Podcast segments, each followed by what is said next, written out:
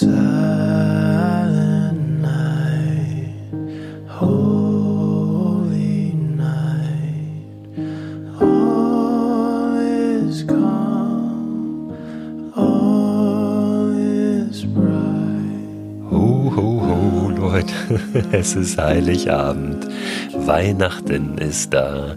Und ich begrüße euch zu einer neuen Folge von Frei Raus, dem Podcast für mehr Freiheit und Abenteuer in unserem Leben. Mein Name ist Christoph Förster und ich wäre tatsächlich fast ein Christkind geworden, sollte nämlich Heiligabend geboren werden, vor mittlerweile 43 Jahren im Jahre des Herrn 1977, habe mir dann aber noch zwei Tage Zeit gelassen. Ich habe heute eine Geschichte für euch, dem Anlass angemessen, möchte ich euch einfach was vorlesen, ihr könnt euch zurücklehnen und ich möchte euch erzählen von zwei Tagen, die ich am Königssee, etwas südlich von Berchtesgaden, verbracht habe. Der König Königssee ist ein ganz großartiger Ort, eine der Hauptattraktionen ja auch im deutschen Voralpenraum. Und diese Geschichte habe ich aufgeschrieben für mein Buch, mein Mikroabenteuer Jahreszeitenbuch, das in diesem Jahr entstanden ist und das im nächsten Jahr irgendwann erst veröffentlicht wird. Aber diese Geschichte möchte ich heute schon mit euch teilen. Wie genau sie betitelt sein wird, weiß ich gar nicht. Nennen wir sie einfach mal heute ein König. Ich bin erst etwas skeptisch, als ich diese E-Mail aus Irland bekomme. Eine dort ansässige Agentur schreibt mir, einer ihrer Kunden würde mich gerne für einen Vortrag in Berchtesgaden buchen. Im Hotel Kempinski. Ich mache mich schlau und merke recht schnell, die sind vertrauenswürdig. Man würde mir ein Zimmer vor Ort reservieren und mir einen Flug von Hamburg buchen. Das Zimmer nehme ich dankend an, fliegen will ich nicht. Ich habe mir in den Kopf gesetzt, mit dem Nachtzug zu fahren. Und zwar nicht kurz vor knapp, sondern zwei Tage früher als eigentlich nötig. Ich bin schon einmal mit dem Nachtzug von Hamburg in die Alpen gefahren und weiß, dass man für einen Platz mit etwas Privatsphäre meist tiefer in die Tasche greifen muss als für einen Flug. Ich weiß aber auch, was für ein gutes, erdendes Gefühl es ist, den Nachtzug zu nehmen. Mein Glück, der Kunde bezahlt die Anreise. Der Vortrag soll am Freitagmorgen sein. Dienstagabend steige ich in Hamburg-Altona in den Zug. 20 Uhr. Ich liebe es, am Abend aufzubrechen und in die Nacht hineinzureisen. Vielleicht, weil ich mich sofort in einem erlesenen Kreis wähne. Alle anderen gehen jetzt oder spätestens in ein paar Stunden nach Hause. Wir juckeln einmal längs durch die Republik. Juckeln ist tatsächlich die passende Beschreibung. Wir wären viel zu früh da, wenn wir in Normalgeschwindigkeit unterwegs wären. Um kurz nach sechs steige ich aus und bin in Österreich. Wels, achtgrößte Stadt. Es ist November und die scharfe Kälte der Nacht liegt noch auf dem Bahnsteig. Ich lehne meinen Rucksack gegen einen Strommasten und laufe ein wenig auf und ab. Direkt auf der anderen Seite fährt kurz darauf ein Regionalzug ein, der mich nach Salzburg bringt. Dort wechsle ich noch einmal den Zug und bin um neun Uhr in Berchtesgaden. Mein Computer, anderer Technikkram, Jeanshemd und saubere Hose sowie salonfähige Schuhe wandern direkt in eines der paar Schließfächer. Als Bergwanderer steige ich in den Bus runter nach Schönau am Ufer des Königssees. Dieser See gehört zu den beeindruckendsten und beliebtesten Naturspektakeln Deutschlands. Fjordartig ruht er zwischen Watzmann und Hagengebirge. Rechts und links steil abfallende Felswände, hinter ihm die massiven Ostalpen. Glasklares Wasser, ein Postkartenidyll. Im Sommer wäre ich nicht hergekommen, zu viel Remi Demi. Und selbst jetzt hat sich vor dem Kassenhäuschen für die Bootsfahrt eine stattliche Touristenschlange gebildet. Die traditionell elektrisch betriebenen Ausflugsboote fahren nach St. Bartholomä, eine mittelalterliche Wallfahrtskirche auf der Halbinsel Hirschau am Westufer des Königssees. Wenn es für Besucher aus dem Ausland ein Klischee Deutschland gibt, dann liegt es hier. Ich reihe mich in die Schlange ein und fühle mich deplatziert. Ich bin der Einzige mit Wanderstiefeln und großem Rucksack. Ich würde gerne erst morgen Nachmittag wieder zurückfahren, sage ich, als ich an der Reihe bin. Der Ticketverkäufer stutzt kurz. Sicher? fragt er. Ich bejahe und er bläut mir noch einmal die Abfahrtzeit für das letzte Boot am darauffolgenden Tag ein. Wer das verpasst, hat nämlich ein Problem.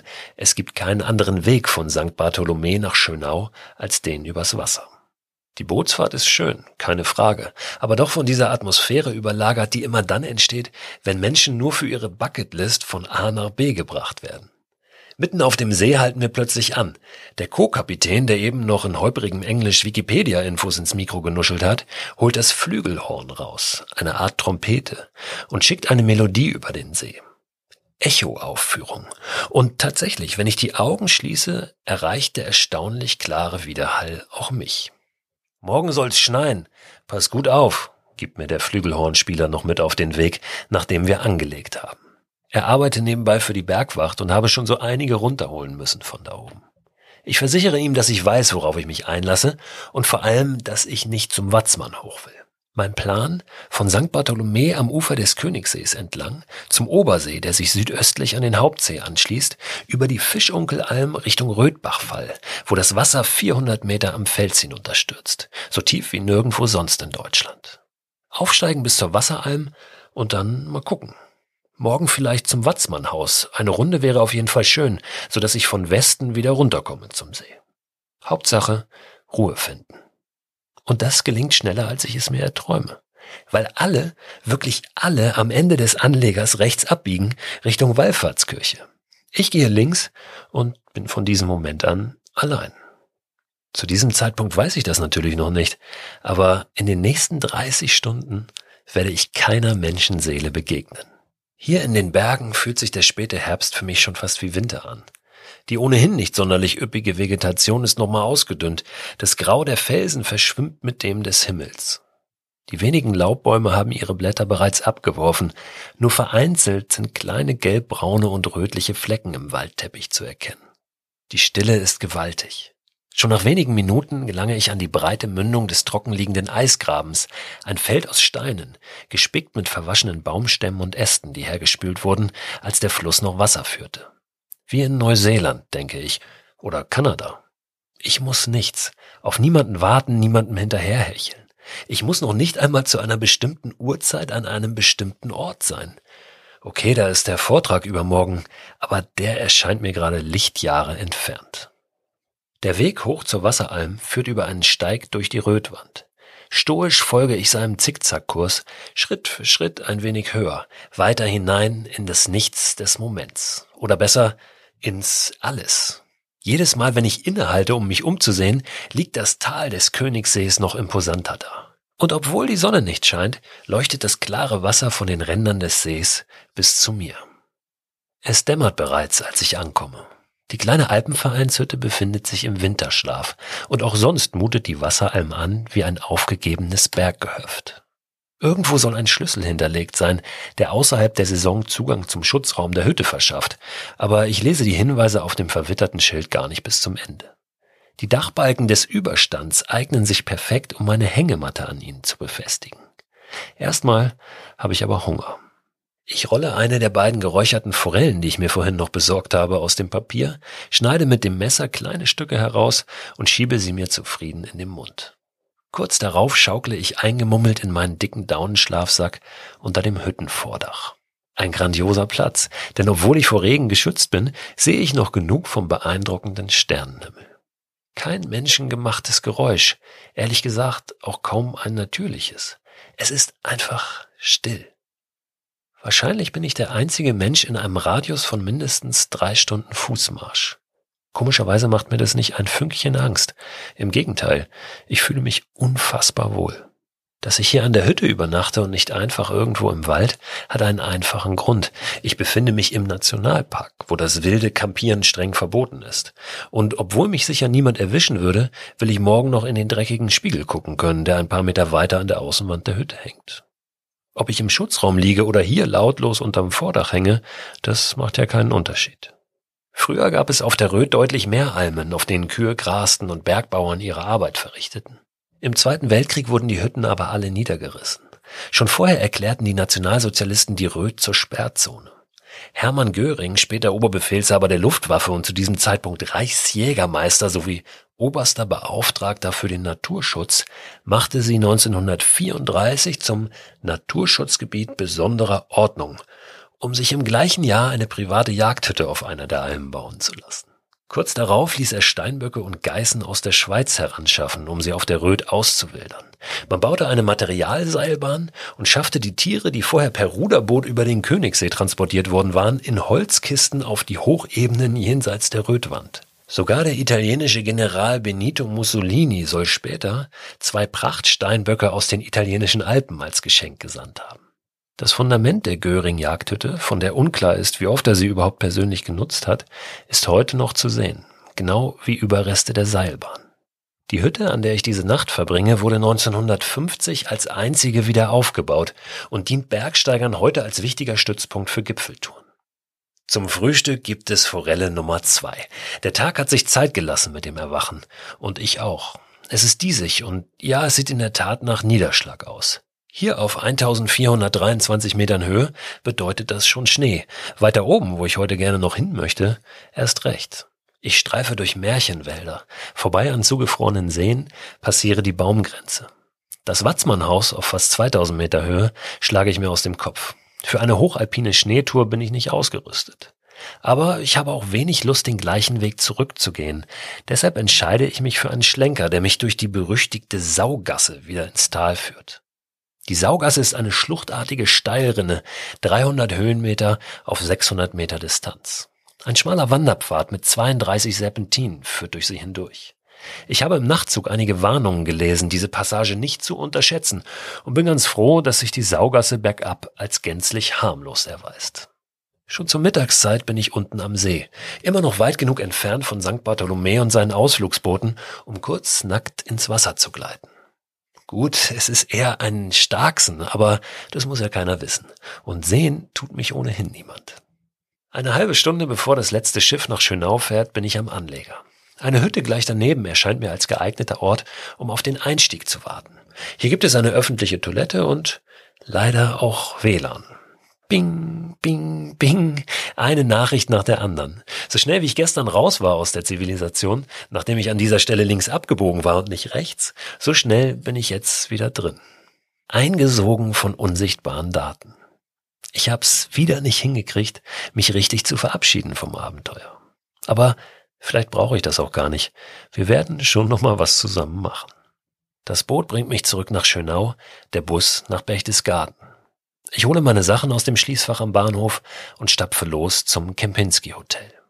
Wenn ich schon so ansatzlos reingepurzelt bin in die Zivilisation, dann beame ich mich jetzt auch rauf in ihre dekadentesten Sphären. Das mit dem Beamen dauert allerdings nochmal eine Stunde. Dieses verdammte Fünf-Sterne Superior Haus liegt im ehemaligen Führersperrgebiet Obersalzberg. Göring hatten wir ja schon und die Ecke hier ist schwer durchsetzt mit Nazi-Vergangenheit. Die Typen hatten einfach schnell die Hand drauf auf den Schönheiten der Natur. Das Kempinski wirbt mit einem phänomenalen Panoramablick auf die Alpen. Und tatsächlich ist er ganz passabel. Nur selbstverständlich nichts gegen die Aussicht gestern in der Hängematte. Trotzdem, ich freue mich extrem auf den Luxus, der mich hier erwartet. Auf das viel zu große Bett mit viel zu vielen Kissen, auf das überteuerte Essen, das ich nicht zahlen muss, auf die Sauna, am Abend sitze ich mit hundert fein gekleideten Herren und einer Handvoll nicht minder zurechtgemachter Frauen aus der Banken- und Investmentbranche zu Tisch. Der Kerl aus England neben mir, wohl ein hohes Tier bei meinem Auftraggeber, ist echt lustig und haut eine Geschichte nach der anderen raus. Es wäre sicher unterhaltsam, nach dem Essen noch an der Bar zu versacken. Ich bin aber mittlerweile ganz gut darin, vorher zu verschwinden. Der Vortrag am nächsten Morgen läuft wie von selbst. Ich trage noch die Bergenergie in mir. Spät abends fahre ich mit dem ICE in Hamburg-Altona ein. Ich sehe zur Uhr und stelle fest, dass ich sogar fast in meinem 72 Stunden Mikroabenteuerzeitfenster geblieben bin. Die eine Nacht im Zug und die im Kempinski waren ja streng genommen auch schon ein Verstoß gegen meine selbst auferlegten Regeln. Aber so what? Für mich war es ein Alltagsabenteuer par excellence. Und ich habe nicht einen Pfennig dazu bezahlt. Ja, an die zwei Tage da unten am Königssee denke ich wirklich immer wieder gerne zurück. Wie gesagt, ich habe diese Tour im vergangenen Jahr Ende November gemacht. Das sage ich vor allen Dingen auch noch einmal deshalb, weil dieses Jahr ja alles ein bisschen anders ist. Und gerade auch in den Alpenvereinshütten es gerade nicht gerne gesehen wird, dass man dort die Schutzräume aufsucht, die ja im Winter eben meist geöffnet sind. Ähm, auch wenn die Hütte geschlossen ist, gibt so, so Schutzräume, in denen man eben dann noch Zuflucht finden kann. Die sind aber dieses Jahr eben auch verschlossen, um zu verhindern, dass dort Menschen eben auf eigene Faust hochgehen und sich in Gefahr bringen und dann am Ende die Bergwacht kommen muss. Das war zu der Zeit, als ich da war, eben noch ein bisschen anders und das wird wahrscheinlich in Zukunft auch wieder anders sein. Dieses Jahr ist alles besonders. Meine Absicht ist natürlich auch nicht, Menschen in die Berge zu jagen, die nicht die entsprechende Erfahrung oder Ausrüstung haben.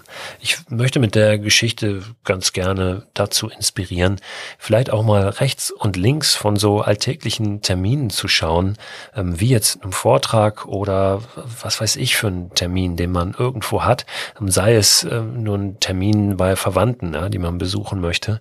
Und da rechts und links, vielleicht am Tag vorher, Tag nachher, in der Nacht vorher, in der Nacht nachher nochmal zu schauen, wie kann ich das möglicherweise verbinden auch mit einem Erleben der Natur da draußen mit einem kleinen Abenteuer, mit so ein bisschen Freiheitsgefühl, mit Momenten, die ja dann, dann so wertvoll sind, dass sie einem wirklich so lange im Gedächtnis bleiben und einem immer wieder, so wie es jetzt bei mir ist, so ein, so ein Lächeln aufs Gesicht zaubern, wenn man an sie denkt. Ich wünsche euch wunderbare Feiertage. Wenn ihr mögt, dann hört gerne am Montag wieder rein. Da gibt's nämlich schon eine neue Folge von Frei Raus, dem Podcast für mehr Freiheit und Abenteuer in unserem Leben. Montag, den 28. Dezember. Da spreche ich mit Sarah. Sarah ist ein Teil des Teams hinter einem neuen Magazin, einer neuen Zeitschrift, einer neuen Outdoor-Abenteuerzeitschrift, speziell für Frauen. The Female Explorer. Sarah hat mit ihrem Team dieses Magazin Magazin in diesem Jahr aus dem Boden gestampft, ähm, crowdfinanziert, das heißt ohne Verlag oder so im Rücken. Und es ist ein ganz, ganz tolles Magazin geworden. Am Montag spreche ich mit Sarah darüber, ja, wie diese Idee zu dem Magazin entstand, was der Kern dieses Magazins ist, worum es daran geht und was sie alles noch vorhaben. Also hört gerne am Montag wieder rein. Die nächste Folge gibt es dann an Silvester am 31.12. Also ich bleibe dran. Ich hoffe, ihr bleibt auch dran und lehnt euch jetzt ein bisschen zurück. Habt eine gute Zeit. Morgen am ersten Weihnachtstag kommt auch nochmal ein Newsletter. Da packe ich unter anderem Infos rein zu den verschiedenen Möglichkeiten, wie man Outdoor einen guten Kaffee macht. Darum ging es ja in der vergangenen Folge. Habe ich ein paar Möglichkeiten aufgezählt und da packe ich nochmal konkrete Produkte auch rein, Produktvorschläge, wenn ihr wollt, äh, guckt da rein. Wenn ihr den noch nicht abonniert habt, dann tut das gerne. Den Newsletter, das ist ein wöchentlicher Newsletter, kommt immer Ende der Woche raus. Da gibt's weiterführende Infos zu den Themen aus den jeweiligen Folgen der Woche, aber darüber hinaus auch noch ein paar persönliche Tipps und Empfehlungen von mir. Abonnieren könnt ihr den unter christoförster.com slash frei raus. Und wenn ihr schon auf meiner Website seid, dann guckt doch gerne auch nochmal vorbei auf christoförster.com slash award. Da gibt's Infos zum Mikro Abenteuer Award. Für den könnt ihr euch nämlich noch bewerben bis zum 1. Januar. In den Kategorien Bestes Foto und Beste Ideen gibt's grandiose Preise zu gewinnen. Alle Infos unter christoförster.com slash award. So, und jetzt Stille Nacht. Heilige Nacht.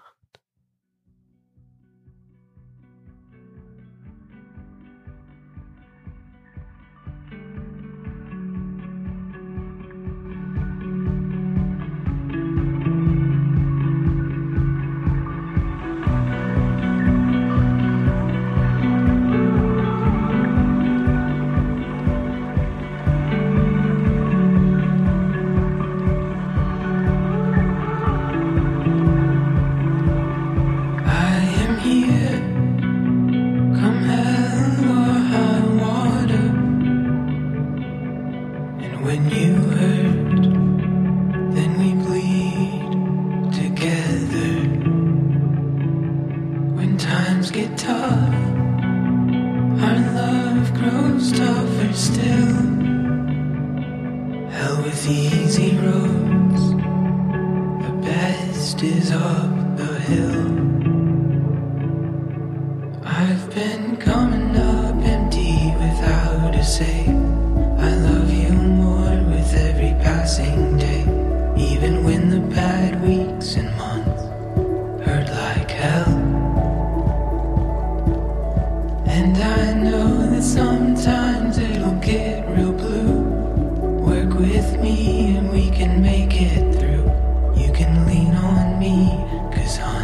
I'm here.